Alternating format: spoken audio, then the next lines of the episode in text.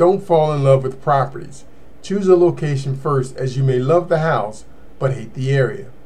And in all transparency, this house isn't even located in southern France. It's actually in central France. But I just love this property.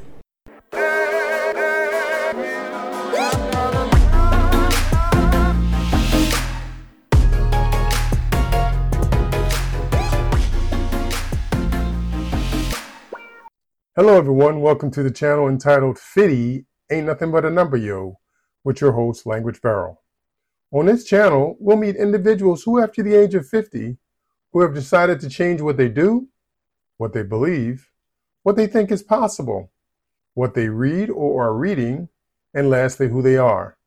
This will be done by conducting interviews, reviewing short stories, and videos with the individuals in question.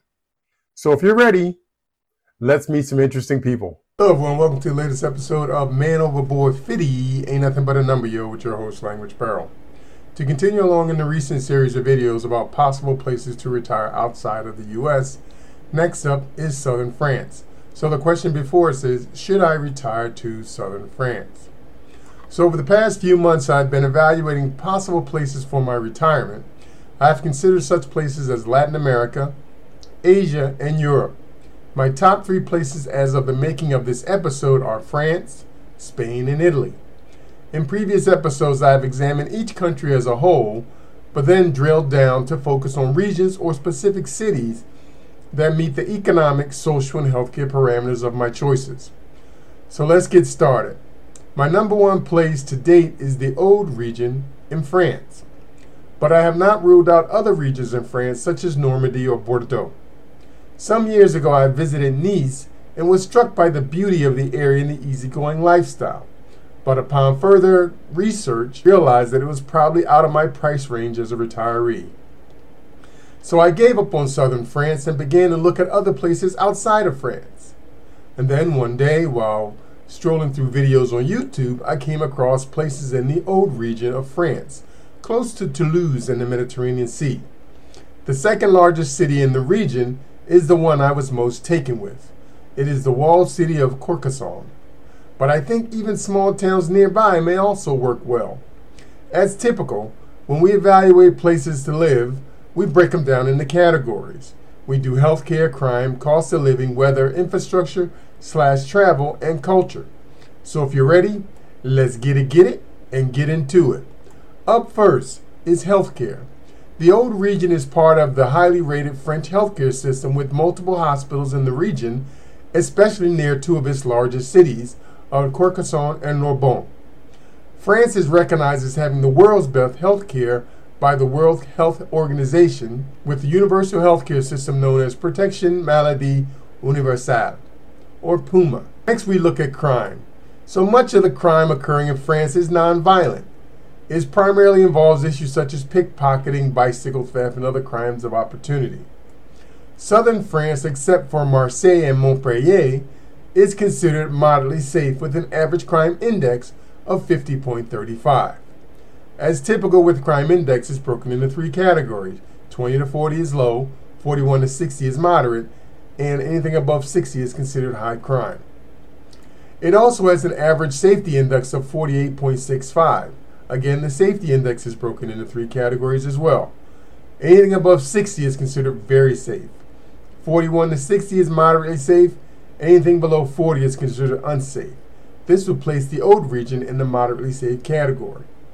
As in many countries, crime varies by location, especially in and around large cities.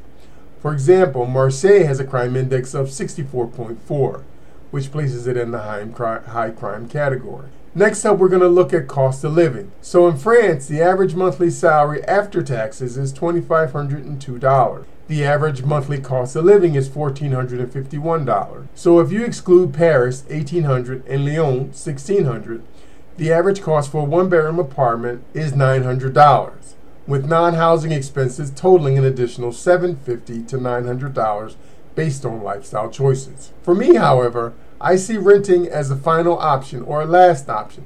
My first option would be to purchase a small home or condo in southern France in or near the center of a small town. Below is, is an example of one property that I fell in love with. It's a two-bedroom, three-bath house with a one-bedroom apartment, an above-ground swimming pool, and a garden. The one rule of real estate, obviously, is don't fall in love with properties. Choose a location first, as you may love the house, but hate the area.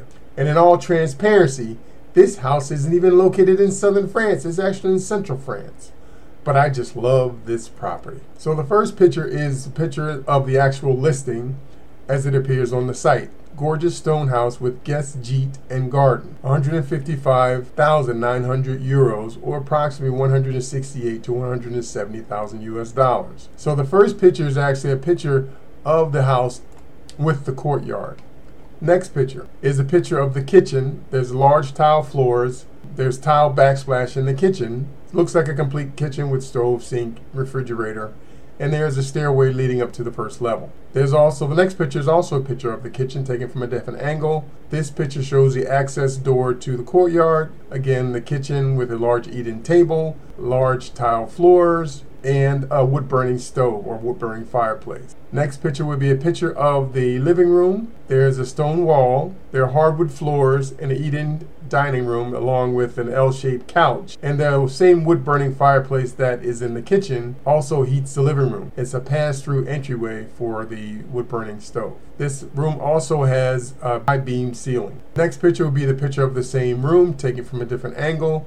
There's a doorway leading to the kitchen. There's also a doorway leading to the courtyard. So it's a combination of wood and tile floors. Again, the beam ceiling and stone walls. Next will be a large picture of the wood-burning fireplace that heats both the kitchen and the living room.